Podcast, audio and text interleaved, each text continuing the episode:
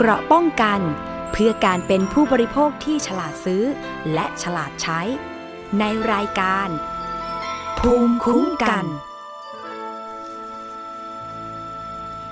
สวัสดีค่ะ คุณผู้ฟังคะถึงเวลาแล้วนะคะสำหรับรายการภูมิคุ้มกัน รายการเพื่อผู้บริโภคค่ะ เราพบกันทุกวันจันทร์ถึงศุกร์เวลา 11 นาฬิกาถึง 12 นาฬิกา วันนี้ดำเนินรายการโดยดิฉันวรลักษ์อิสรางกูลณอยุธยาค่ะ คุณผู้ฟังสามารถฟังแล้วก็ดาวน์โหลดรายการของเราได้ที่ www.thaipbsradio.com แอปพลิเคชัน Thai PBS Radio ถ้าเป็นแฟนเพจนะคะ ก็ facebook.com/thaipbsradiofan ค่ะ สวัสดีทักทายไปยังคุณผู้ฟังที่ฟังอยู่จากสถานีวิทยุชุมชนที่เชื่อมโยงสัญญาณจากเราด้วยนะคะสำหรับวันนี้มีหลากหลายเรื่องราวสำหรับผู้บริโภคที่ควรจะต้องทราบมาอัปเดตกันให้ฟัง ขอเริ่มเรื่องแรกที่ยังติดตามกันต่อเนื่องก่อนนะคะสำหรับ แชร์ forex 3D ค่ะ เป็นเรื่องของแชร์ที่โอ้ไปไปมามานี่ ไม่น้อยหน้าแชร์แม่มณีนะคะ มีผู้เสียหายจำนวนมาก มีมูลค่าความเสียหายจำนวนมากเช่นเดียวกัน ตอนนี้เนี่ยเจ้าหน้าที่เขายังคงเดินหน้าตรวจยึดทรัพย์สินอย่างต่อเนื่องเลยนะคะสำหรับคดีแชร์ forex 3D ค่ะ มีการตรวจสอบครั้งล่าสุดเนี่ยนะคะ สามารถที่จะยึด ทรัพย์สินประเภทของรถนะ ซึ่งเป็นรถหรูค่ะ ยึดมาอีก 7 คัน ตีเป็นมูลค่าแล้วก็ประมาณสัก 43 ล้านบาทค่ะ ถ้าจะดูที่ตัวเลขของผู้เสียหายที่ไปร่วมลงทะเบียนไว้กับ DSI นะคะ คุณผู้ฟังคงจะได้ติดตามกันไปแล้วว่าเขามีการให้ไปลงทะเบียนกันใช่ไหมคะ เฉพาะคนที่ลงทะเบียนเนี่ย มากกว่านะคะมากกว่า 11,500 คนแล้วนะคะ รถยนต์หรูที่ไปยึดมาได้เนี่ยมันมีราคานะแบบตั้งแต่ราคาคันละ 3 ล้านไปจนถึงคันละ 18 ล้าน รวมทั้งหมด 7 คันค่ะเจ้าหน้าที่ของ DSI นะคะ กรมสอบสวนคดีพิเศษไปยึดตรวจสอบยึดมาตรวจสอบ หลังจากเขาพบข้อมูลว่าอยู่ในความครอบครองของผู้ที่เกี่ยวข้องกับคดีนี้โดยตรงนะคะ DSI เนี่ยรับคดีนี้เป็นคดีพิเศษไว้สอบสวนก่อนหน้านี้แล้วอย่างที่เคยมาเล่าให้ฟังไปแล้วนะคะ รถทั้งหมดนี้เนี่ยเจ้าหน้าที่เขาพบว่ามันถูกนำไปจอดอยู่ในบ้านหลังหนึ่งค่ะในซอยสุขุมวิท 24 นายสมศักดิ์เทพสุทินนะคะ รัฐมนตรีว่าการกระทรวงยุติธรรม เปิดเผยนะคะว่าการตรวจยึดทรัพย์สินครั้งนี้เป็นการยึดทรัพย์ครั้งที่ 3 แล้ว ถ้าไล่เรียงกันแบบนี้นะคะว่า ก่อนหน้านี้ครั้งที่1 ยึดไปเมื่อ 22 พฤศจิกายน เข้าไปตรวจค้นนะ เจ้าหน้าที่เขากระจายไปกันเนี่ย 11 จุดในกทม ยึดอายัดทรัพย์ได้มูลค่าประมาณสัก 600 ล้านบาทค่ะ ครั้งที่ 2 เกิดขึ้นเมื่อ 4 ธันวาคม ไปตรวจค้นแล้วก็ยึดทรัพย์เป้าหมายได้ 4 จุด อยู่ในกรุงเทพเหมือนกันนะคะ ยึดอาทรัพย์ยึดอายัดทรัพย์มูลค่าเนี่ยประมาณสัก 100 ล้านบาทค่ะ แล้วก็ครั้งล่าสุดอย่างที่บอกเป็นการตรวจยึดรถทั้งหมด 7 คัน มูลค่าประมาณ 43 ล้านบาทนะคะ รวมแล้วนะคะ รวมมูลค่าทรัพย์สินที่ขณะนี้ยึดอายัดเอาไว้เนี่ยนะคะ 743 ล้านบาทแล้วค่ะ ทรัพย์สินที่ยึดมาได้เนี่ยนะคะ เจ้าหน้าที่เขาเชื่อว่า มันได้มาจากการกระทำความผิดของผู้ที่เกี่ยวข้องในคดีแชร์ Forex 3D นะคะ แล้วก็ยังอยู่ระหว่างการรวบรวมหลักฐานขอสารอนุมัติหมายจับ แล้วก็ขณะนี้เนี่ยเจ้าที่บอกว่ายังไม่ออกหมายเรียกใครมาสอบสวนเพิ่มเติมนะคะ ส่วนผู้เสียหายในคดีที่ลงทะเบียนกับ DSI ไว้แล้วอย่างที่ที่ฉันบอกค่ะ 11,500 คน มูลค่าความเสียหายนะ 1,500 ล้านบาท แต่ว่าปัจจุบันเนี่ยมีผู้เสียหายมาแสดงตัว แล้วก็ให้ปากคำไปแล้ว 1,739 คน อันนี้ต้องแยกกันนะคะ คนมาลงทะเบียนก็คือลงผ่านระบบนะคะ แต่ว่าที่แบบมาแสดงตัวแล้วให้เข้าปากคำไปแบบเสร็จเรียบร้อยแล้วเนี่ย 1,739 คน เขามีระยะเวลานะคะที่จะสิ้นสุดการให้ปากคำก็คือ 25 ธันวาคมนี้ แล้วถ้าไม่มีใครมาแสดงตัวให้ปากคำอีก DSI เขาบอกเขาจะปิดรับผู้เสียหายไว้ในเพียงเท่านี้ก่อนนะเพื่อที่จะดำเนินการในการเฉลี่ยทรัพย์นะคะดำเนินการตามขั้นตอนของกฎหมายนะคะ ส่วนคุณปีระปียสิริ วัฒนวรางกูลนะคะ เป็นผู้อำนวยการกองคดีธุรกิจการเงินนอกระบบค่ะคุณปิยสิริเนี่ยบอกว่าคาดว่าภายใน 25 ธันวาเนี่ยถ้าจะมีผู้เสียหายมา พบกับเจ้าหน้าที่เนี่ยน่าจะอยู่ราวๆสักประมาณ 3,000 คนนะคะ ส่วนผู้เสียหายที่เหลือเนี่ยยังสามารถนะคะยังสามารถที่จะไปยื่นแจ้งความเสียหายได้กับปปงนะคะ ยังทำได้อยู่นะคะ ไม่ได้ว่ายุติไปหมดนะคะ เพียงแต่ว่าล็อตเนี้ย 25 ธันวาคมเขาคาดว่าจะดำเนินการเรื่องของการสอบปากคำนะคะเอ่อคือ DSI เนี่ยเขาจะต้องสรุปสำนวนส่งดำเนินคดี แล้วเขาคาดว่าจะสามารถยึดทรัพย์ได้อีกเนี่ยประมาณสักพันห้าล้านนะคะ เดี๋ยวลองไปฟังดูนะคะ เรื่องของ การดำเนินการในคดี ซึ่งคดีนี้คุณสมศักดิ์เทพสุทิน รัฐมนตรีว่าการกระทรวงยุติธรรมเนี่ยก็ออกมาพูดอย่างต่อเนื่องนะคะ แล้วก็นี่เป็นการอัปเดตล่าสุดของคุณสมศักดิ์เทพสุทิน เดี๋ยวลองไปฟังดูค่ะ เราจะสิ้นสุด การให้ถ้อยคำนะครับ การให้ถ้อยคำจากผู้ที่เสียหายในวันที่ 25 ธันวาคมนะครับ วันที่ 25 ธันวาคมเนี่ยเราก็จะหยุดรับ ฟังหรือให้ถ้อยคำเพราะจะได้ดำเนินตามกระบวนการยุติธรรมต่อไปให้สำเร็จ เพราะหลายท่านก็คงรอที่จะได้แบ่งทรัพย์สินดังกล่าวตรงนี้นะครับ เพราะขั้นตอนในการดำเนินการการแบ่งทรัพย์สินนั้น ก็อาจจะต้องไปถึงหน่วยงานอื่นที่เกี่ยวข้องต่อไป ถ้าหากว่าเขาไม่มานะครับในการฟ้องหรือการดำเนินคดี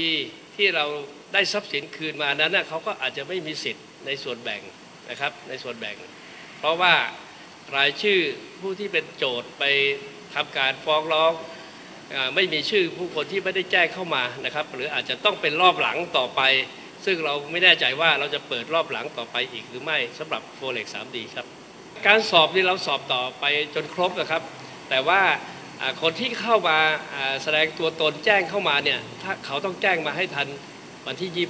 25 ค่ะ คุณผู้ฟังคะนั่นก็คือความคืบหน้าของแชร์ Forex 3D นะคะ ขอเตือนกันอีกครั้งหนึ่งนะคะสำหรับคุณผู้ฟังที่เป็นผู้เสียหาย อย่านะคะ DSI เขาเตือน อย่า อย่าคิดว่าเราจะลองไว้เนื้อเชื่อใจอีกสักครั้งหนึ่ง แล้วยอมทำตามที่มีใครก็ตามบอกคุณมาว่า อย่าไปแจ้งความ ตอนนี้ไม่ต้องไปแจ้งความให้อยู่เฉยๆ คนที่ไม่แจ้งความจะได้รับการโอนเงินคืนให้นะคะ DSI เขาขอเตือนว่าอย่าหลงเชื่ออีกนะคะ เพราะ ฉะนั้นนะคะ ตอนนี้ไปแสดงตัวไปแจ้งความนะคะ เอาไว้กับทางเจ้าหน้าที่เขาก่อน เมื่อยึดทรัพย์มาได้การดำเนินการตามขั้นตอนของกฎหมาย จะได้มีการเฉลี่ยทรัพย์คืนนะคะ เพราะว่ามีรายงานนะคะว่าตอนนี้เนี่ยมีผู้เสียหายบางคนล่ำลือต่อๆกันค่ะว่า ใครก็ตามนะที่ไม่ไปแจ้งความ จะได้รับการคืนเงินนะคะจากทางผู้บริหารของ Share Forex 3D นะคะ เพราะฉะนั้นก็ พยายามนะคะที่จะใช้วิจารณญาณนะแล้วก็อย่าไปหลงเชื่ออีกนะคะ ตอนนี้เนี่ยเจ้าหน้าที่เขาลงมาช่วยดูแลแล้วผู้เสียหายจะมีเยอะแค่ไหนก็ตามเนี่ยเขาจะได้รวบรวมนะคะดำเนินคดีไปในคราวเดียวกันนะการเฉลี่ยทรัพย์คืนเนี่ยเราจะได้มีส่วนในตรงนั้นด้วยนะคะอะไปกันที่เรื่องที่ 2 ค่ะคุณผู้ฟังแหมเรื่องนี้ที่จริงแล้วเนี่ยไปเกี่ยวเนื่องกับเรื่องของการเมืองค่ะดิฉันกำลังจะพูดถึงเรื่องของหูฉลามค่ะคุณผู้ฟัง หลายๆ คนคงจะได้ติดตามนะคะว่างานงานเลี้ยงนะของเขาเรียกกันว่าเป็นงานเลี้ยงแบบประสานรอยร้าวของรัฐบาลนะคะซึ่ง เป็นเหตุการณ์ที่เกิดขึ้นไปแล้วก่อนหน้านี้นะคะ งานเลี้ยงเนี่ยจริง ๆ แล้วเนี่ยก็ดูเหมือนกับว่าจะได้ผลดีนะ เพราะว่าพอการประชุมสภาในวันถัดมานะ สภาก็แหมทางฝั่งฝากฝั่งของรัฐบาลเนี่ยก็มารายงานตัวกันเรียบร้อยเอ่อมาลงคนงลงคะแนนอะไรกันเรียบร้อยนะ ก็น่าจะเหมือนกับว่าเคลียร์ใจกันได้เป็นที่เรียบร้อยดี แต่ว่า เรื่องหูฉลามนี่แหละค่ะมันเลยกลายเป็นประเด็นขึ้นมาแทนที่นะคะ ถูกวิพากษ์วิจารณ์อย่างหนาหูกันเลยทีเดียว ดิฉันก็เลยอยากจะต่อยอดมาเล่าให้ฟังในวันนี้กันสักหน่อยค่ะคุณผู้ฟัง คือว่าในงานเลี้ยงของรัฐบาลเนี่ยปรากฏว่ามันมีรายการของเมนูอาหารทั้งหมด 8 รายการ หูฉลามเป็นหนึ่งใน 8 รายการนั้นนะคะเเป็นเมนูซุปหูฉลามตุ๋นหม้อดินค่ะ คือผู้บริหารเนี่ยเป็นขออภัยคือคนที่ร่วมงานเนี่ยเป็นคณะผู้บริหารของรัฐบาลถูกไหมคะ ซึ่งมันปฏิเสธไม่ได้นะ เพราะว่ารัฐบาลเนี่ยก็มีการประกาศนโยบายต่างๆ ที่เกี่ยวข้องกับเรื่องของการดูแลสิ่งแวดล้อมการดูแลธรรมชาติมาโดยตลอดนะคะมันปฏิเสธไม่ได้ว่าการที่ผู้นำรัฐบาล คณะผู้บริหารรัฐบาลเนี่ยยังมีการแบบมาจัดงานเลี้ยงแล้วก็เสิร์ฟเมนูที่มันมีการรณรงค์กันในระดับโลกนะ ว่าเขาไม่อยากที่จะให้บริโภคเนี่ยมันก็ต้องถูกจับตามองแล้วก็ถูกวิพากษ์วิจารณ์แน่นอนเลยนะคะ มีคนแบบไปถามท่านนายกด้วยนะ คือ มีคนไปถามท่านนายก มีคนไปถามอีกคนที่ถูกจับตามากเลยนะคะ ก็คือคุณวราวุฒิศิลปะอาชานะคุณวราวุฒิถูกจับตาเพราะว่าว่าเป็นในฐานะนะเป็นรัฐมนตรีว่าการกระทรวง ทรัพยากรธรรมชาติแล้วก็สิ่งแวดล้อมนะคะ เป็นคนที่อย่างที่เราเห็น action ในช่วงนี้นะคะ ก็คือคุณวราวุธเนี่ยก็ผลักดันเรื่องของมาตรการต่างๆ ที่เกี่ยวกับสิ่งแวดล้อมออไม่ว่าจะเป็นเรื่องของต้นปี 63เนี่ยก็ถือว่าเป็นแบบดีเดย์เลยนะคะว่าจะไม่ ไม่ให้มีการแจกถุงพลาสติกแบบหูหิ้วนะคะ ตามร้านสะดวกซื้อ แล้วก็ห้างสรรพสินค้าต่างๆนะคะ ตอนนี้คุณวราวุธก็เดินหน้าเรื่องนี้อย่างมาก แต่พอมีประเด็นเรื่องหูฉลามแล้วแน่นอนว่า คุณวราวุธก็เป็นหนึ่ง ในผู้บริหารรัฐบาลที่เข้าไปร่วมงานไงก็เลยไปถูกตั้งคำถาม คุณวราวุธก็ออกมาบอกนะคะว่า ตัวเองเนี่ย ไม่ได้รับประทานนะในวันนั้น แล้วก็ไม่ทานมาระยะหนึ่งแล้วนะคะเอ่อแต่ก็ออกตัวแล้วค่ะว่าแน่นอนเรื่องนี้มันมันณขณะนี้มันยังไม่ได้มีเป็นแบบคือบ้านเราเนี่ยไม่ได้มีกฎหมายอะไรออกมาในเรื่องของหูฉลามนะคะเอ่อก็เลยเหมือนกับว่าคุณวราวุธก็แสดงความเห็นนะนะว่าตอนนี้มันก็คงจะคล้ายๆ กับว่าก็คงจะต้องรณรงค์ แล้วก็อย่างส่วนตัวเองเนี่ยก็จะถือโอกาสบอกเล่าเรื่องนี้กับคนรอบข้างนะคะเอ่อพอเราไม่ทานแล้วก็คงจะแบบบอกเล่าให้คนอื่นฟัง แต่มันก็คงจะไม่ใช่เรื่องที่สามารถจะไปบังคับใครได้ตอนนี้ คือคุณวัฒวุฒิบอกว่าเขาเสิร์ฟได้แต่เราไม่กินนะ ก็ก็ทำได้เช่นเดียวกันนะคะ ส่วนท่านนายกค่ะ ดิฉันไปค้นข้อมูลมานะว่า ท่านนายกเคยไปพูดบนเวทีตอนไปเปิดงานในวันสิ่งแวดล้อมนะคะ เมื่อปี 2559 นะคะ ตอนนั้นเนี่ยนายกก็เคยพูดเหมือนกันนะว่า ผมเนี่ย ก็เลิกกินไปละ เลิกกินไประยะหนึ่งแล้วล่ะเนี่ยสำหรับผูฉลามนะคะล่าสุดเนี่ยท่านก็ออกมาพูดนะคะว่าไม่รู้จริงๆว่าวันนั้นเนี่ยเสิร์ฟผูฉลามนะเพราะว่าก็คือคุยกับคนนู้นคนนี้อยู่ ท่านนายกบอกว่า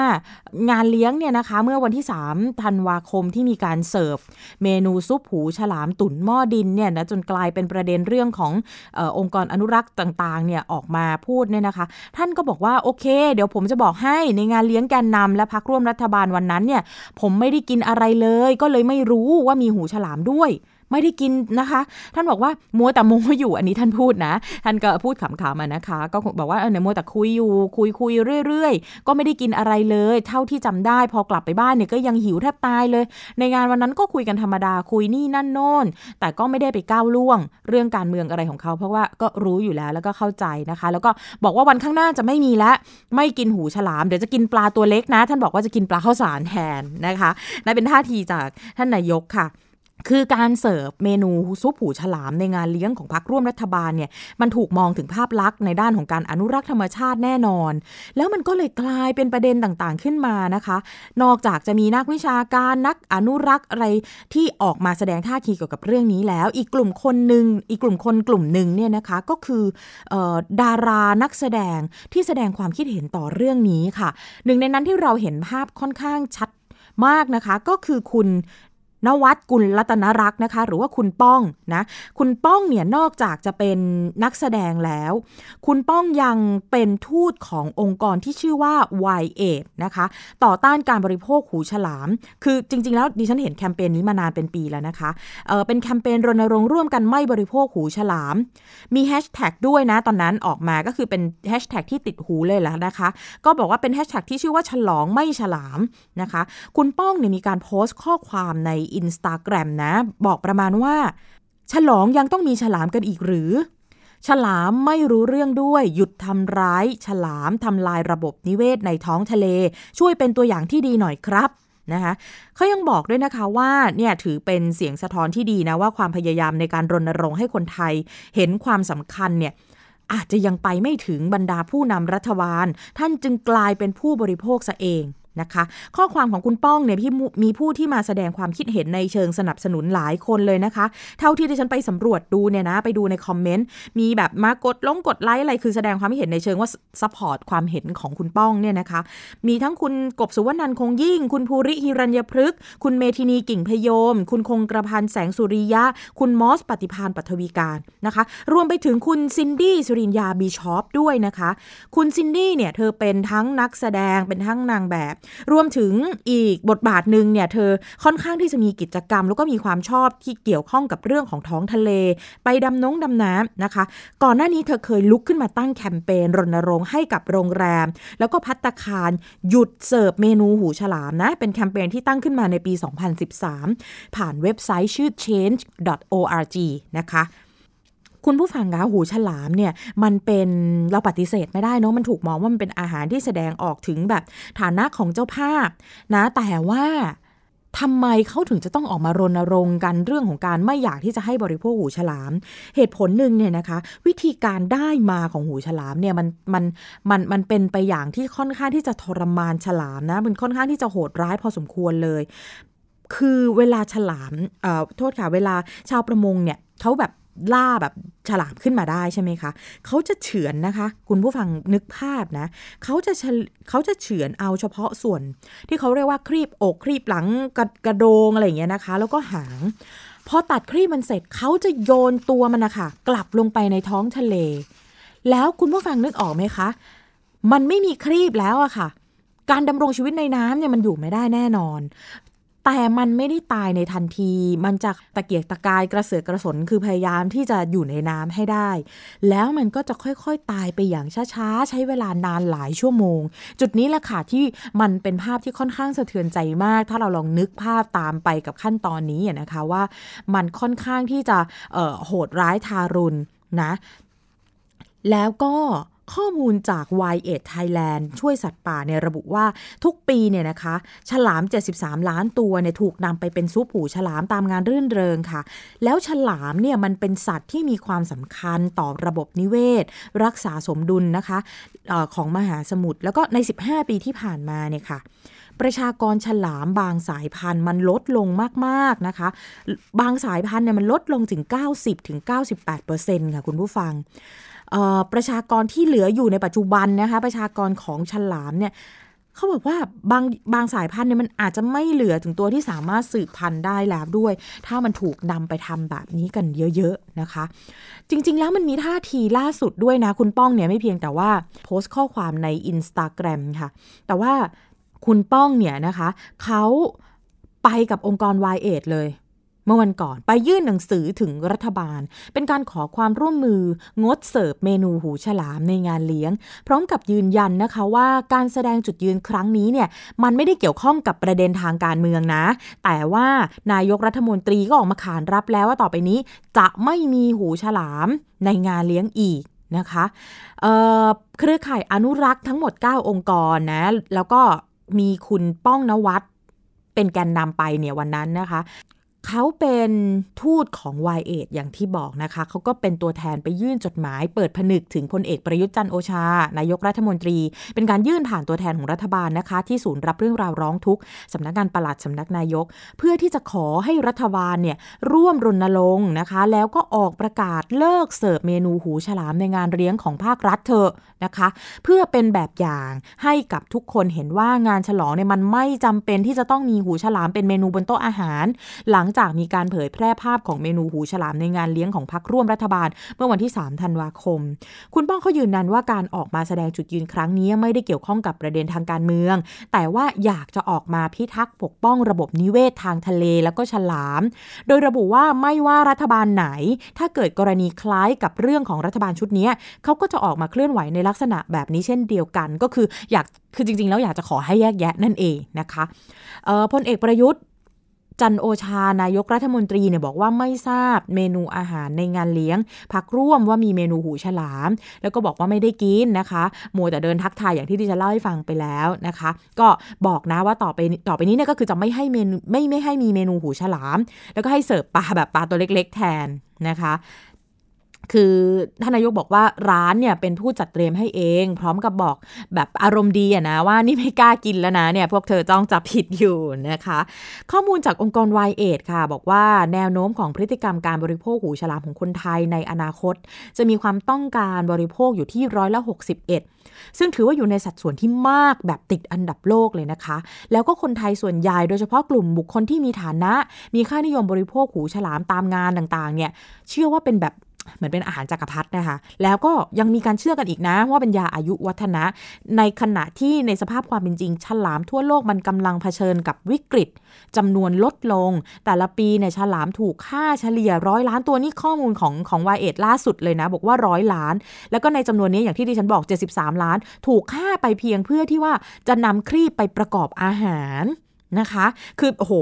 100 แล้ว 73เนี่ยถูกเอาไปเป็นอาหารนะคิดดูสิคะ คือ 73%เลยนะคะ ถือว่าเยอะมาก หลายประเทศทั่วโลกเนี่ยเขามีความตื่นตัวนะคะ เรื่องของสถานการณ์ฉลาม โดยขณะนี้เนี่ยจริงๆ แล้วมันมีถึง 30 ประเทศเลยนะ ที่ออกกฎหมายห้ามจับฉลามเพื่อตัดครีบนะคะ มี 22 ประเทศที่ออกกฎหมายห้ามจับฉลามเป็นรายกรณีนะคะ เช่น ห้ามจับเพื่อการพาณิชย์ห้ามจับเป็นช่วงเวลาห้ามจับในหน้าน้ำที่กำหนดนะคะแล้วก็มี 12 ประเทศค่ะ ที่ออกกฎหมายห้ามจับฉลามแบบทุกกรณี นะคะ ซึ่งทุกประเทศเนี่ยเขาเห็นตรงกันว่าฉลามนะมีความสำคัญต่อระบบนิเวศสำหรับประเทศไทยทุกวันนี้อย่างที่บอกยังไม่มีกฎหมายห้ามจับ หรือว่าตัดครีบฉลามใด ๆ เลยนะคะ มีข้อมูลค่ะดิฉันออขอนำมาจากผู้สื่อข่าวไทย PBS ได้เขียนเอาไว้นะคะ คุณชลันทรโยธาสมุทรค่ะ คือคุณชลันทรบอกว่ามีการประเมินกันนะคะ ว่าในแต่ละปีเนี่ยฉลาม 100 ล้านตัวก็เป็นตัวเลขที่บอกไปแล้วเนี่ยถูกฆ่าตายทั่วโลก แล้วก็หนึ่งในปัจจัยหลักก็คือการล่าเพื่อจะตัดครีบของมันแค่นั้นเอง วัตถุดิบราคาแพงสำหรับเมนูหรูหูฉลามนะ เรื่องของครีบเนี่ยนะคะ เมนูที่ถูก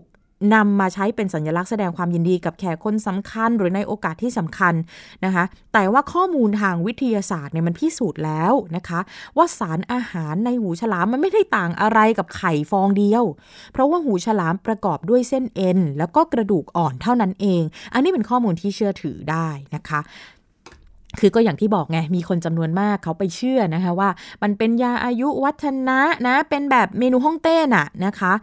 นอกจากนี้เนี่ยยังมีงานวิจัยหลายหลายชิ้นที่ออกมายืนยันด้วยนะคะว่า หูฉลามเป็นแหล่งสะสมของโลหะหนักอย่างปรอดหรือว่าแคดเมียมในระดับที่อันตรายต่อสุขภาพค่ะ ผู้เชี่ยวชาญด้านทะเลเนี่ยเขาเพูดถึงวิธีล่าฉลามเพื่อเอาครีบเอาไว้ด้วยนะคะ ซึ่งออย่างที่ดิฉันบอกนะคะว่าตัดมาแล้วก็ปล่อยมันทิ้งลงไปในทะเลนะคะ แล้วมันจะค่อยๆ ตายอย่างช้าๆ ผู้เชี่ยวชาญเนี่ยเขาเปรียบเทียบว่าการตัดหูฉลามเนี่ยเหมือนกับการตัดแขนตัดขาคนน่ะนะถ้าเรานึกภาพตามเราก็พอจะนึกออกว่าถ้าเป็นเรามันจะเป็นแบบไหนนะเหมือนตัดแขนตัดขาเราแล้วก็แบบ ล่อยเราลงไปที่ถนนน่ะ แล้วถ้าเราอยากจะเดินเราอยากจะแบบหนีรถอะเราอยากจะเอาตัวเอาแบบ เอาตัวเองรอดชีวิตน่ะเราเราจะทำไงมันก็ไม่มีทางใช่ไหมคะ เราก็จะค่อยๆ ตายอย่างช้าๆ เพราะว่าฉลามที่ถูกตัดครีบเนี่ยมันจะไม่ตายทันทีนะคะ แต่จะแต่มันจะตายจากการที่มันขาดอาหาร หรือว่ามันจะจมน้ำตายนั่นเองนะคะ คือวิธีการล่าเพื่อเอาครีบเนี่ยนะคะ แนวโน้มการลดลงของจ จำนวนฉลามเนี่ยทำให้ฉลามหลายพันอยู่ในภาวะใกล้สูญพันธุ์ทั่วโลกเกิดกระแสเรียกร้องหลายระดับนะคะ เพื่อการล่าฉลามเอาครีบอะเดี๋ยวดิฉันไล่เรียงให้ฟัง 30 ประเทศนะ มีกฎหมายห้ามทำประมงแบบตัดครีบฉลาม 20 ประเทศทั่วโลกห้ามการจับหรือทำประมงฉลาม อย่างเช่นมาลดีฟเป็นต้นนะคะ ล่าสุดมาเนี่ยมันมีข้อมูลด้วยนะคะว่าสภาคองเกรสสหรัฐ ผ่านกฎหมายห้ามการซื้อขายหรือครอบครองครีบหรือหูฉลาม และแคนาดา ถึงเป็นชาติแรกในกลุ่ม G20 ที่ออกกฎหมายห้ามนำเข้า แล้วก็ส่งออกหูฉลาม ฮ่องกงค่ะหนึ่งในตลาดหูฉลามที่ใหญ่ที่สุดในโลกนะคะ 5-6 ปีที่แล้วเนี่ย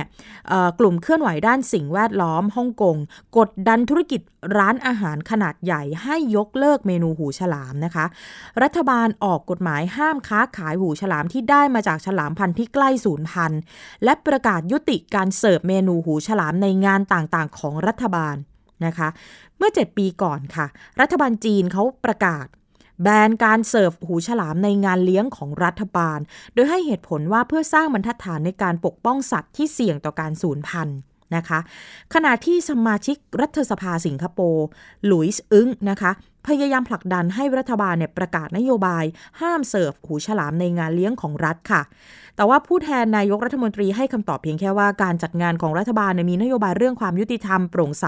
แล้วก็คุ้มค่าอยู่แล้ว ก็คือพูดเท่านี้นะไม่ได้ไม่ได้พูดชัดเจนเจาะจงไปที่เรื่องของหูฉลาม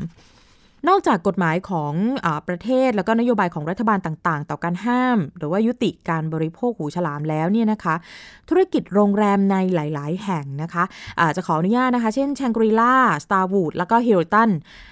ต่างประกาศนโยบายตัดซุปหูฉลามออกจากเมนูของโรงแรม รวมไปถึงห้างร้านแล้วก็ซูเปอร์มาร์เก็ตบางแห่งในต่างประเทศด้วยนะคะ ธุรกิจอาหารขนาดใหญ่ของฮ่องกงเนี่ยประกาศดึงหูฉลามออกจากเมนูภายในปีหน้านะคะ นอกจากนี้เนี่ย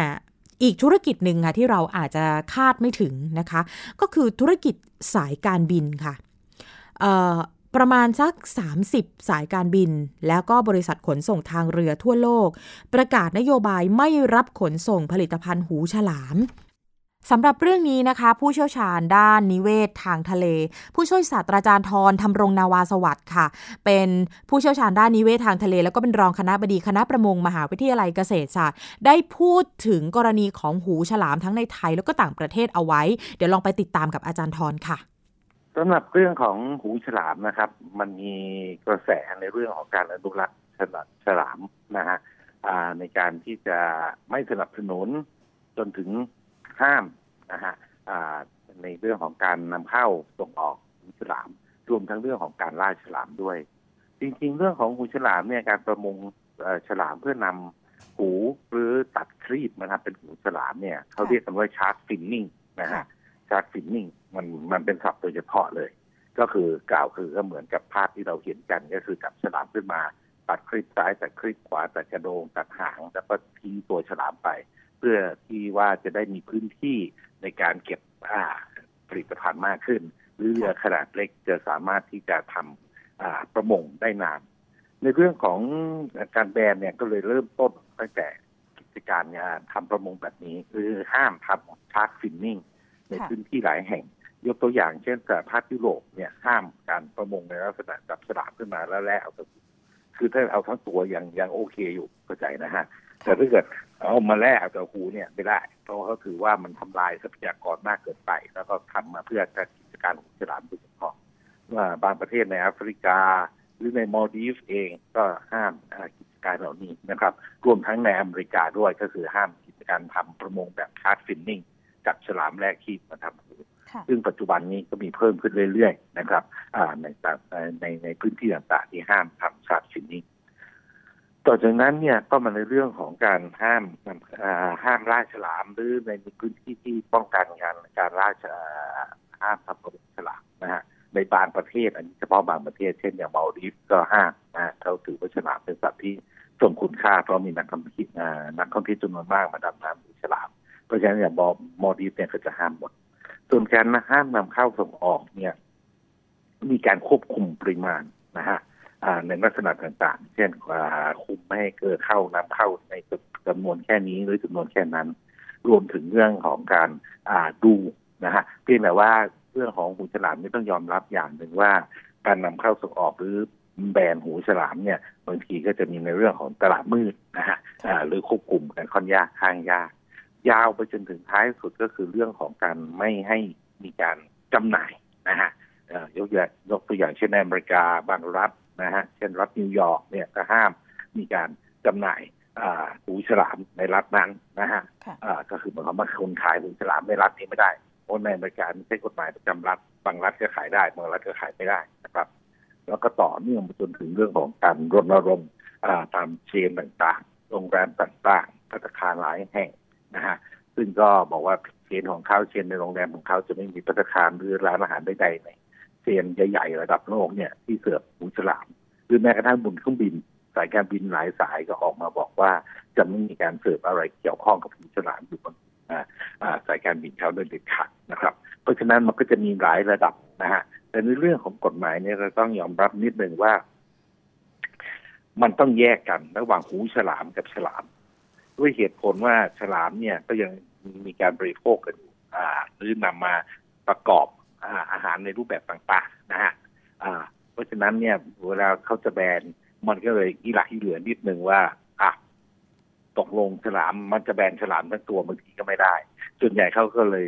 เน้นย้ำลงไปที่หูฉลามเป็นหลักนะฮะเพราะเขาถือว่าหูฉลามเนี่ยมันกิจการเป็นสิ่งที่ล่าฉลามจำนวนมหาศาล โดยที่มาไม่คุ้มค่าแล้วก็ทำให้ฉลามมีปริมาณลดลง แต่เรื่องของการบริโภคฉลามในรูปแบบต่างๆ เช่นทั้งตัวหรือเอามาป่นทำส่วนประกอบของอาหารต่างๆอื่นๆเนี่ยบางแห่งเนี่ยก็ยังไม่ไม่ได้มีการแบ่งกันมากขนาดนั้นตอนนี้มันมีข้อมูลล่าสุดไหมคะว่าความเอ่อความเสี่ยงต่อการสูญพันธุ์ของหูฉลามไอของฉลามจากกรณีบริโภค หูฉลามหรือว่าไม่ได้มีข้อมูลเฉพาะมีแค่ข้อมูลเรื่อง การสูญพันธุ์ของฉลามคะอาจารย์คืออย่างแรกสุดเนี่ย ฉลามอยู่ประมาณสามร้อยกว่าชนิด ความเสี่ยงของการสูญพันธุ์เนี่ยมันแตกต่างกันครับอ่าฉลามไม่ได้มีชนิดเดียว เพราะฉะนั้นบางชนิดอาจจะออกลูกน้อย บางชนิดเนี่ยอาจจะมีโอกาสที่จะโดนล่าเยอะนะครับ เพราะฉะนั้นเนี่ยแต่ละชนิดความเสี่ยงของแต่ละชนิดจะไม่เท่าเทียมเท่าเทียมกันยกตัวอย่างในเมืองไทยเนี่ยอาจจะเห็นได้ชัด อ่าฉลามบางชนิด เช่นฉลามหนู อ่าตัวนี้ก็จะฉลามหินเนี่ยนะเช่นฉลามน้ำพยาบาลบางแล้วแต่จะเรียกกันเนี่ยครับ อ่า ตัวนี้จะเป็นสีเทาๆตัวนี้ก็มีการจับมากินกันเป็นระยะระยะนะฮะถือว่าเป็นอาหารประมงชนิดอ่าเป็นอ่าเป็นผลิตภัณฑ์ประมงหลักชนิดหนึ่งซึ่งก็ปริมาณค่อนข้างเยอะเพราะเขาออกลูกได้เร็วนะฮะแล้วก็อยู่ได้ทุกที่ เพราะฉะนั้นตรงนั้นข้อมูลของเรื่องความคุกคามเนี่ยก็ยังต่ำอยู่นะฮะจะเห็นเยอะโดนล่าเยอะ แต่ก็ยังไม่ค่อยมีผลกระทบขณะที่ฉลามบางชนิด เช่นฉลามหัวคอนี่เห็นชัดเจนว่า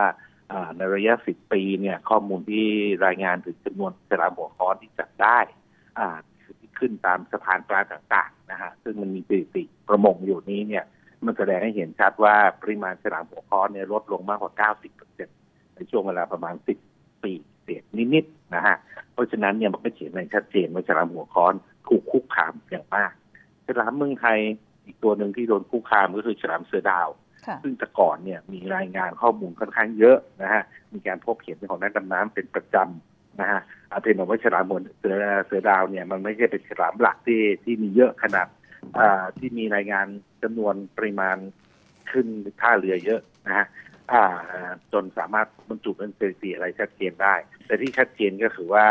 นักดำน้ำก็รายงานให้เห็นเป็นประจำว่าปริมาณมันลดน้อยลงนะฮะแม้กระทั่งผมเองผมก็บอกได้ว่าฉลามเสือดาวมันลดน้อยลงแน่เพียงแต่ว่ามันไม่มีสถิติที่ค่อนข้างชัดเจนยืนยันด้วยเหตุนี้เนี่ยประเทศไทยเองก็มีแนวทางในการอนุรักษ์ฉลาม ซึ่งเราแบ่งเป็นสองส่วนด้วยกัน ส่วนแรกก็คือในเรื่องส่วนของการอนุรักษ์ฉลามโดยตรง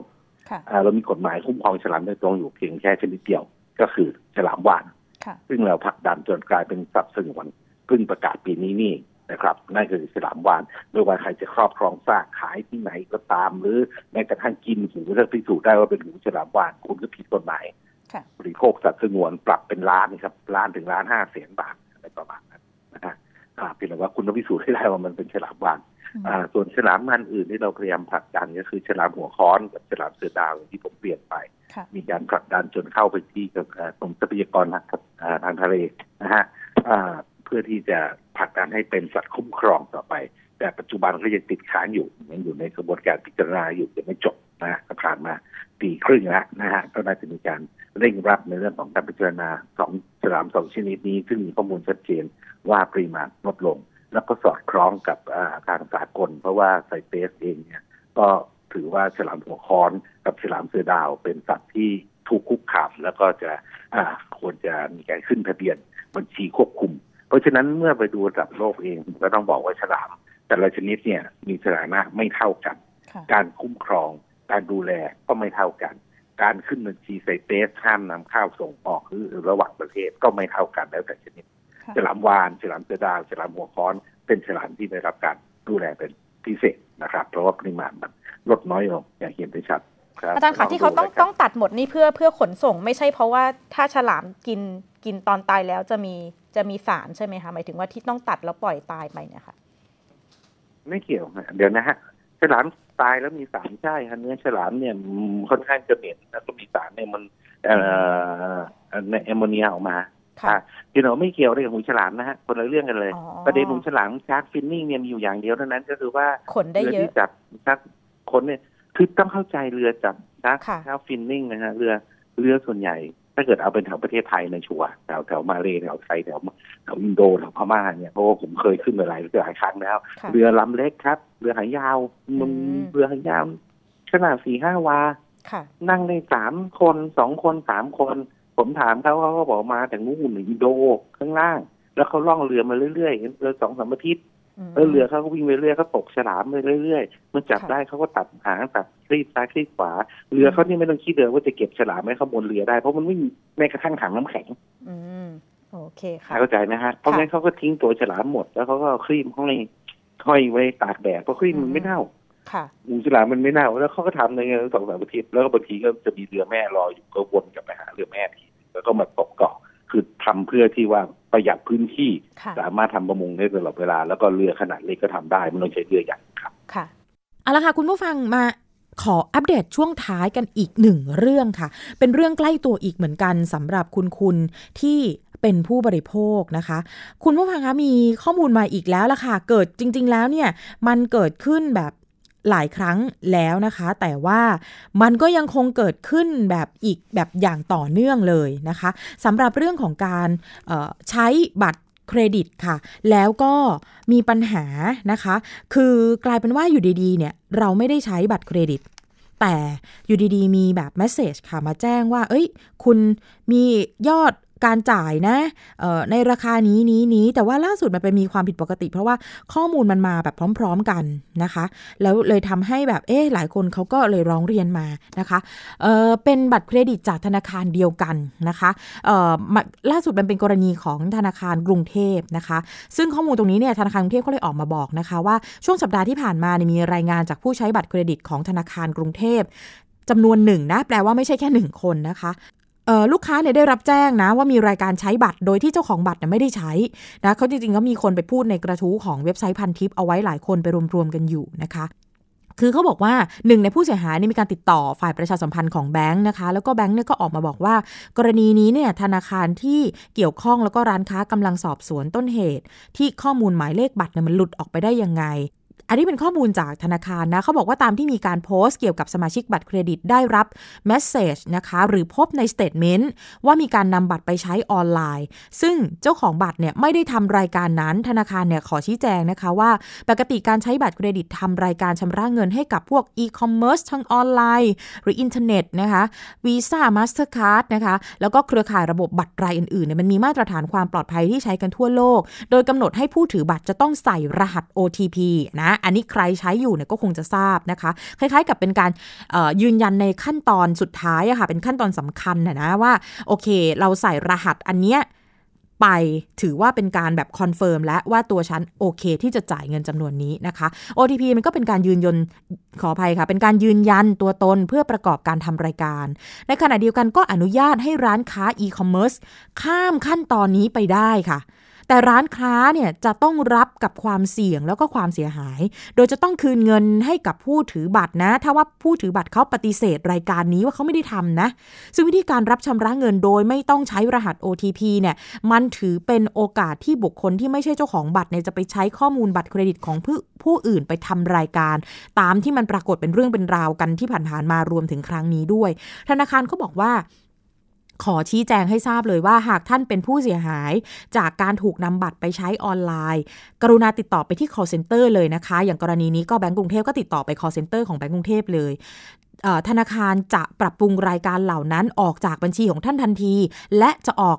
บัตรหมายเลขใหม่ให้ท่าน เพื่อไม่ให้มีรายการอื่นๆ เข้ามารบกวนท่านอีก ธนาคารจะเรียกเก็บเงินคืนจากร้านค้าตามระบบปฏิบัติการของ Visa Mastercard หรือเครือข่ายของระบบบัตรอื่นต่อไป ขณะนี้เนี่ยธนาคารที่เกี่ยวข้องแล้วก็ร้านค้า เขาได้ดำเนินการสอบสวนถึงสาเหตุว่า เบอร์บัตรของผู้เสียหาย หมายถึงว่าบัตร เลขที่อยู่บนบัตรเครดิตของเราเนี่ยนะคะ มันหลุดลอดออกไปให้กับบุคคลที่ไม่ใช่เจ้าของบัตรได้ยังไงนะธนาคารขอแนะนำนะให้กับทุกคนที่ถือบัตรเครดิตนะคะ กรุณาเก็บบัตรไว้กับตัว หรือเก็บในที่ที่ปลอดภัยนะ เพื่อป้องกันไม่ให้คนอื่นๆ ทราบข้อมูลส่วนบุคคล หรือข้อมูลบนบัตรของเรานะคะ อีกสำคัญเลยนะที่หลายคนอาจจะยังไม่เคยทราบแล้วจริงๆ เราเคยเล่าให้ฟังมาแล้วนะคะ ก็คือเรื่องของเลขข้างหลังบัตรค่ะ ไม่ใช่แค่ตัวเลขข้างหน้านะ ที่เป็นแบบ 16 หลักอะไรแบบนั้น ตัวเลขข้างหลังนะคะเขาเรียกกันว่าเลข CV นะคะ ตัวเลขข้างหลังบัตรนั้นล่ะค่ะเป็นตัวเลขอีกหนึ่ง keyword เลยที่สำคัญนะคะ ในการที่จะเอาไปใช้จ่ายอะไรได้ เพราะฉะนั้นผู้เชี่ยวชาญเตือนหลายครั้งแล้วนะคะว่า กรุณานะเก็บบัตรของท่านไว้ให้ดีนะคะไม่ว่าจะเป็นกับคนใกล้ชิดหรืออะไรนะ ถ้าเราไม่ได้คิดว่าจะให้เขาสามารถนำบัตรของเราไปใช้จ่ายได้ตามสะดวกเนี่ยนะ เพราะฉะนั้นเก็บไว้ให้ดีนะคะ แล้วถ้าเกิดว่ามันมีความผิดปกติ คุณได้รับแจ้งทาง message นะคะ หรือว่าคุณได้รับแจ้งจากใบ statement แล้วคุณตรวจสอบดูแล้วเนี่ยมันไม่ใช่รายการที่คุณใช้นะ คุณกรุณาแจ้งเขาเลย แจ้งกลับไปที่ call center เลยว่าเราขอปฏิเสธรายการอันนี้เราไม่ได้ใช้นะคะ ถ้าจะยกตัวอย่างก็คือว่าเนี่ยค่ะ message ที่ผู้เสียหายเขา ส่งมาให้ดูเนี่ยนะอยู่ในเว็บไซต์พันทิปว่าไอ้ข้อความที่เขาได้รับเนี่ยเป็นยังไงมันก็จะเป็นข้อความในลักษณะแบบส่ง message มาว่า ท่านใช้บัตรตืดตืดตืดก็จะเป็นตัวเลข xxx แต่ว่าจะบอกตัวเลขหลักสุดท้ายนะคะ ที่ Google Chrome นะจำนวนเท่านี้เท่านี้บาทนะคะ ในวันที่เท่านี้เวลาเท่านี้ แล้วก็จะบอกวงวงเงินคงเหลือ ในบัตรเครดิตของคุณมาแบบนี้เป็นต้นนะคะ ซึ่งเท่าที่ดูหลาย ๆ คนเนี่ยโดนกันแบบต่ำสุดในระดับแบบหลายหมื่นบาทนะเกือบ 50,000 บาทนะคะคือถูกสุด เพราะฉะนั้นแน่นอนว่าเวลามีอะไรแบบนี้เนี่ยคุณอย่านิ่งนอนใจ คุณอย่าคิดว่า เอ้ยส่งผิดแหละฉันไม่ได้ใช้ธนาคารเดี๋ยวก็เช็คก็รู้นะคะ อย่าค่ะ อย่าไว้วางใจ คุณรีบแสดงตัวก่อนนะคะว่า กรณีนี้เนี่ยดิฉันกระผมไม่ได้ใช้ครับ ขอให้ตรวจสอบด้วย ดิฉันเห็นหลายคนนะคะ เวลาใช้บัตรเครดิตแล้วเนี่ยเวลาได้สลิปเนาะสมมติเราไปรูดตามร้านค้าใช่ไหมคะ แล้วเขาให้สลิปมาแล้วนะคะ หรือว่าแม้กระทั่งเราซื้อทางออนไลน์ แล้วมันก็จะมีแบบใบที่ยืนยันว่าโอเค เราได้ซื้อสินค้านี้อะไรเงี้ยกรุณาเก็บไว้นะคะ คุณผู้ฟังกรุณาเก็บไว้แล้วก็ตรวจสอบให้ดีเวลามีสเตทเมนต์มาเนี่ยนะคะ ตรวจสอบก่อนว่าแต่ละรายการนั้นเราได้ใช้หรือไม่นะ ถ้าไม่เก็บไว้เราอาจจะจำไม่ได้ ถ้าสมมุติว่าตรวจสอบดูแล้วไม่ใช่รีบแสดงตัวนะคะเอาละค่ะคุณผู้ฟังคะช่วงต่อไปนะคะ คิดก่อนเชื่อ ดรแก้วกังสดานอัมภัยนะคะ นักพิษวิทยาและคุณชนาทิพย์ไพรพงศ์นะคะจะพูดคุยกันในเรื่องของควรดื่มนมสดที่ยังไม่ฆ่าเชื้อหรือไม่อะไปติดตามกันค่ะ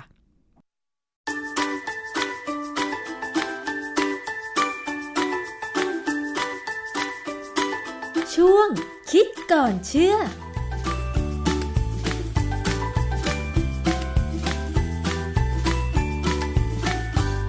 ช่วงคิดก่อนเชื่อค่ะ กับดรแก้วกังสดานนภัยนักพิษวิทยาและดิฉันชนาทิพย์นะคะ วันนี้เรามาพูดคุยเกี่ยวกับเรื่องของการดื่มนมค่ะ ดื่มนมนั้นดีมีประโยชน์ต่อร่างกายใช่ไหมคะ แต่ทีนี้ทุกวันนี้เนี่ยเราก็ดื่มนมทั้งเป็นนมผงที่ชงสำหรับเด็กนะคะ หรือว่านมกล่อง อันนี้ก็ จะผ่านการ sterilize pasteurize ทำให้นมนั้นมีคุณภาพดีสะอาดปลอดภัยที่จะบริโภคแล้วใช่ไหมคะ แต่ทีนี้คุณผู้ฟังเคยได้ยินคำว่านมสดใช่ไหมเราควรจะดื่มนมสดที่ยังไม่ฆ่าเชื้อหรือไม่อาจารย์แก้วคะ เรื่องนี้เป็นยังไงคะความจริงเรื่องของการดื่มนมสดจากเต้าเลยนะประเภทรีดออกมาแล้วก็ดื่มเลยค่ะ มันมีมานานแล้วสมัยโบราณเนี่ยนะแล้วทีนี้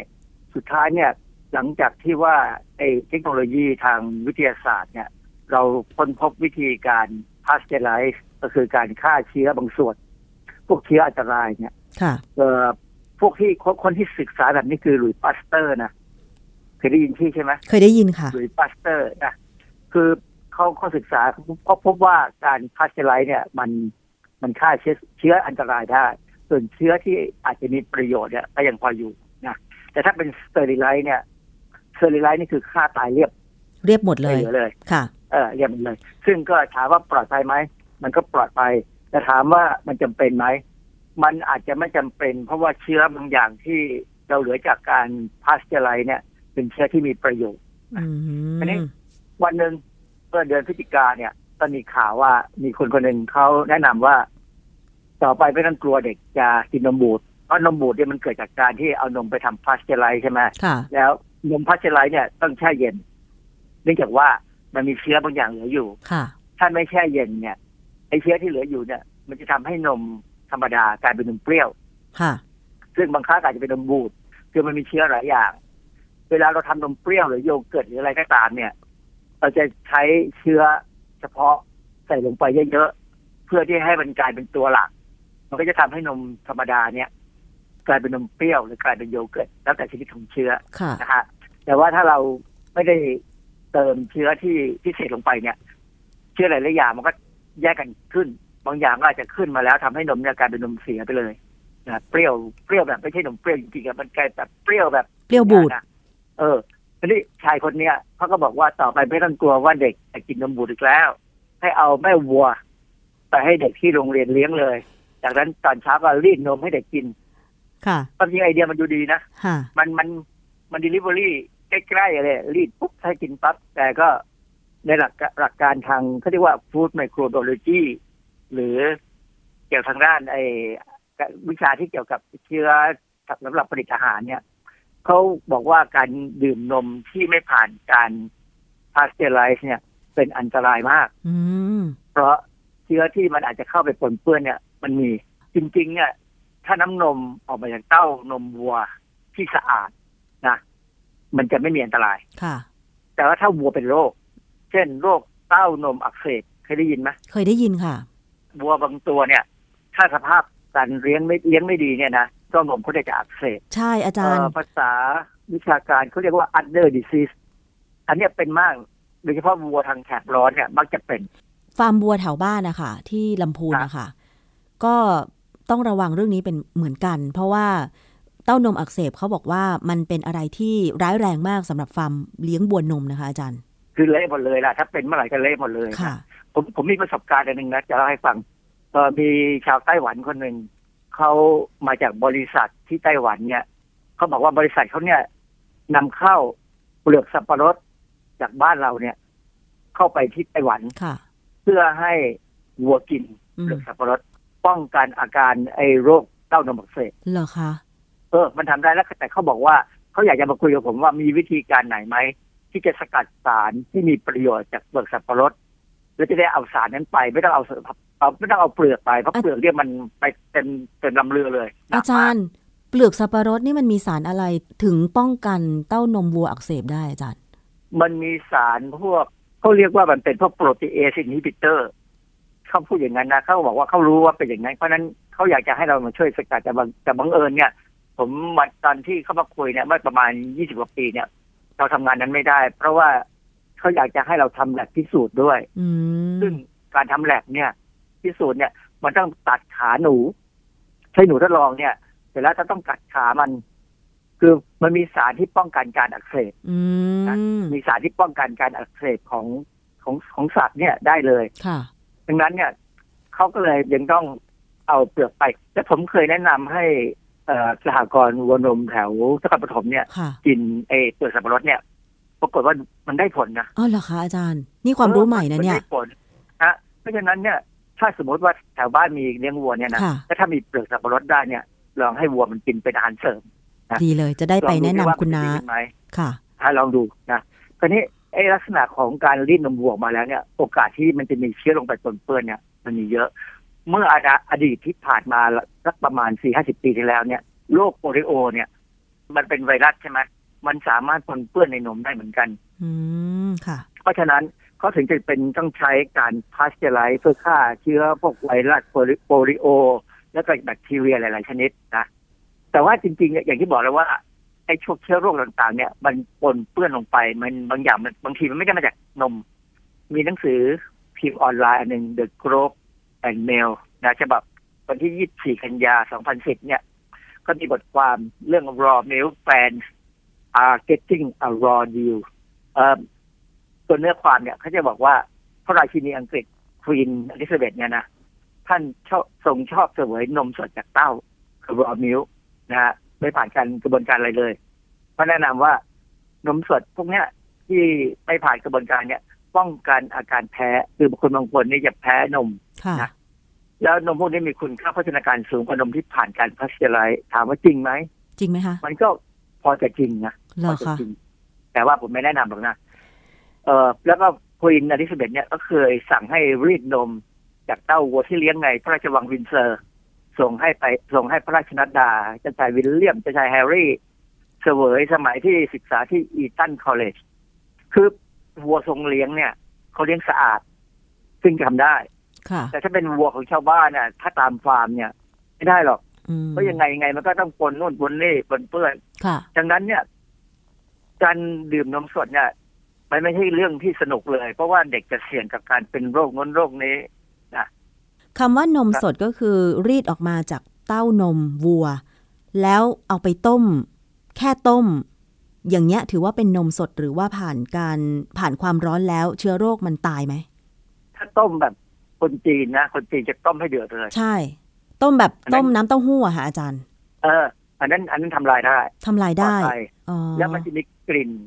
กลิ่นชนิดหนึ่งของนมต้ม มันจะหอมซึ่งมาคกนไทยชอบคนคนเอเชียชอบ ใช่เขาเรียก cooked milk อ่าฮะแต่ว่าถ้าเป็นฝรั่งเนี่ยฝรั่งไม่ชอบฝรั่งชอบดื่มนมที่มีกลิ่นนมแบบนมสดค่ะๆ ที่พาสเจอร์ไรซ์อย่างเก่งกับพาสเจอร์พาสเจอร์ไรซ์เนี่ยมันใช้ความร้อนไม่สูงนะค่ะเพราะฉะนั้นมันก็ไม่ถึงกับทำให้เอ่อเกิดกลิ่นอะไรพวกนี้ค่ะนะแต่ว่าคนคนเอเชียเนี่ยชอบ ผมเองก็ชอบนะผมว่ากลิ่นมันหอมดีใช่ทีนี้การดื่มนมพวกเนี้ยประเทศที่มีการดื่มนมสดจากเต้าวัวเลยเนี่ยนะจริงๆจังๆเลยอะเป็นเรื่องเป็นราวเนี่ยก็มีนิวซีแลนด์แต่ว่าในเว็บไซต์หนึ่งที่เขาอธิบายการดื่มนมสดของนิวซีแลนด์เนี่ยเขาบอกว่า เกษตรกรที่จะผลิตนมแบบเนี้ยจะต้องมีความสามารถในการตรวจสอบสิ่งที่เป็นพิษในนม เช่นแบคทีเรียที่ก่อโรค คือ FDA เขาหรืออย. เขาเนี่ย จะต้องไปสอนพวกนี้ค่ะให้เขาจะมีคิดก็เป็นเป็นเป็นคิดเลยที่สำหรับตรวจสอบว่านมเนี่ย มีเชื้อโรคไหมมีอะไรไหมถ้ามีเชื้อโรคเกษตรกรต้องเอานมมันทิ้งใช่ไหมค่ะแต่ว่าถ้าตรวจแล้วผ่านเขาก็จะติดฉลาก บอกวันผลิตแล้วก็ไปขาย แต่บางครั้งเนี่ย มัวแต่มาตรวจเนี่ย มันมันขายไม่ไม่ทันค่ะเขาก็จะเอาไปขายก่อนนะเอาไปขายก่อนจำเป็นจะต้องขายกับผู้บริโภคโดยตรงค่ะห้ามขายผ่านศูนย์รวมสินค้าเช่นสากรณ์อืมคือเขามีระเบียบเหตุที่ต้องทำอย่างนี้ เพราะว่าผู้ซื้อจะต้องรู้จักผู้ขายโดยตรงและผู้ซื้อจะต้องให้ที่อยู่กับผู้ขาย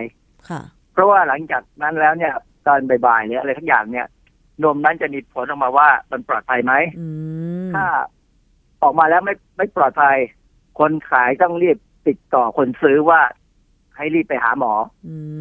มค่ะเพื่อเพราะว่ามันนมมันมีปัญหาแล้วต้องรีบไปหาหมออะไรเงี้ยนะเพราะฉะนั้นกระบวน กระบวนการของนิวซีแลนด์เนี่ยเขาค่อนข้างจะป้องกัน ได้ได้ดีพอสมควรค่ะแต่อย่างไรก็ตามเนี่ย มันก็มีข้อมูลจาก เว็บไซต์ของคอน sumer ของนิวซีแลนด์เนี่ยเขาก็บอกว่าเออในปีหนึ่งสี่เนี่ยนะสองพันสิบสี่เนี่ย ก็มีคนติดเชื้อเมื่อกินนมเพราะเพราะว่ากินนมสดจากเต้าเนี่ยสี่สิบเอ็ดคนอืมเก้าค่ะคนเป็นเด็กค่ะอายุต่ำกว่าห้าและมีผู้ป่วยสองคนที่มีอาการร้ายแรงถึงขั้นไตวายค่ะจำได้ไหมว่าตอนที่มีคนออกมาพูดว่าให้เลี้ยงวัว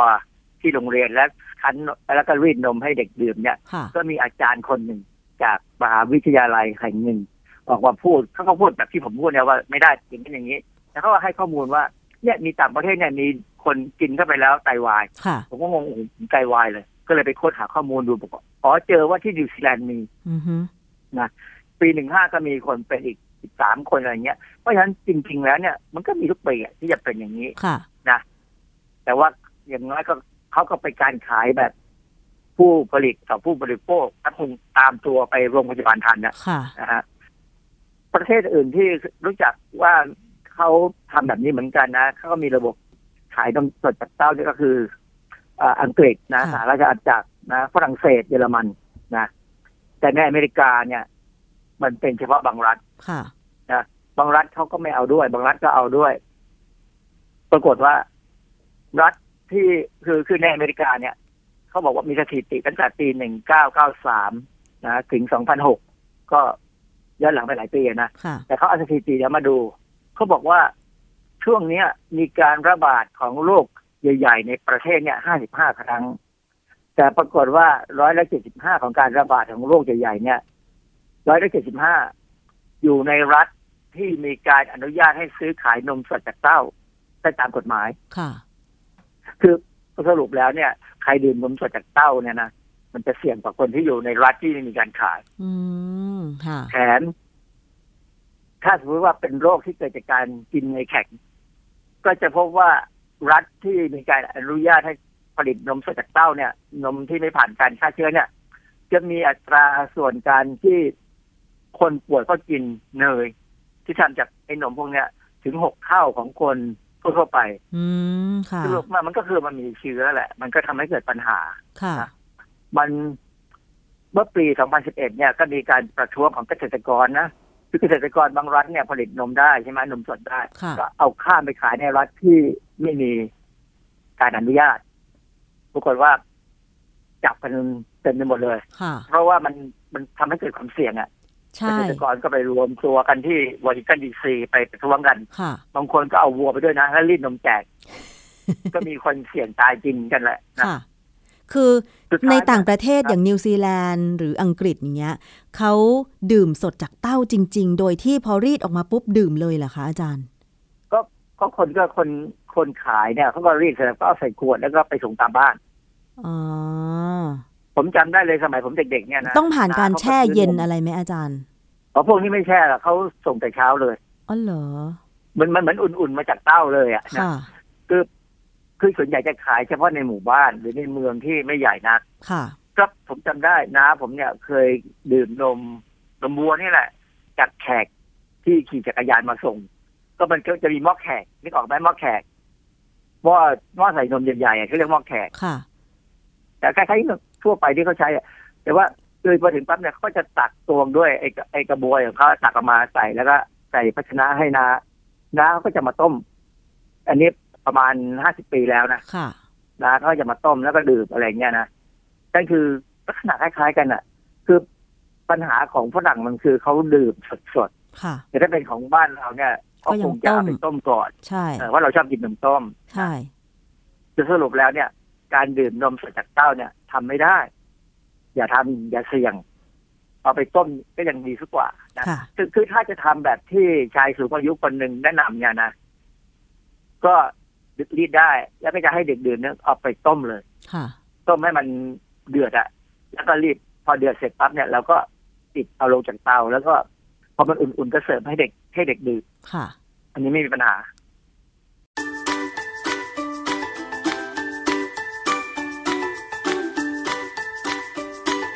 ช่วง คิดก่อนเชื่อ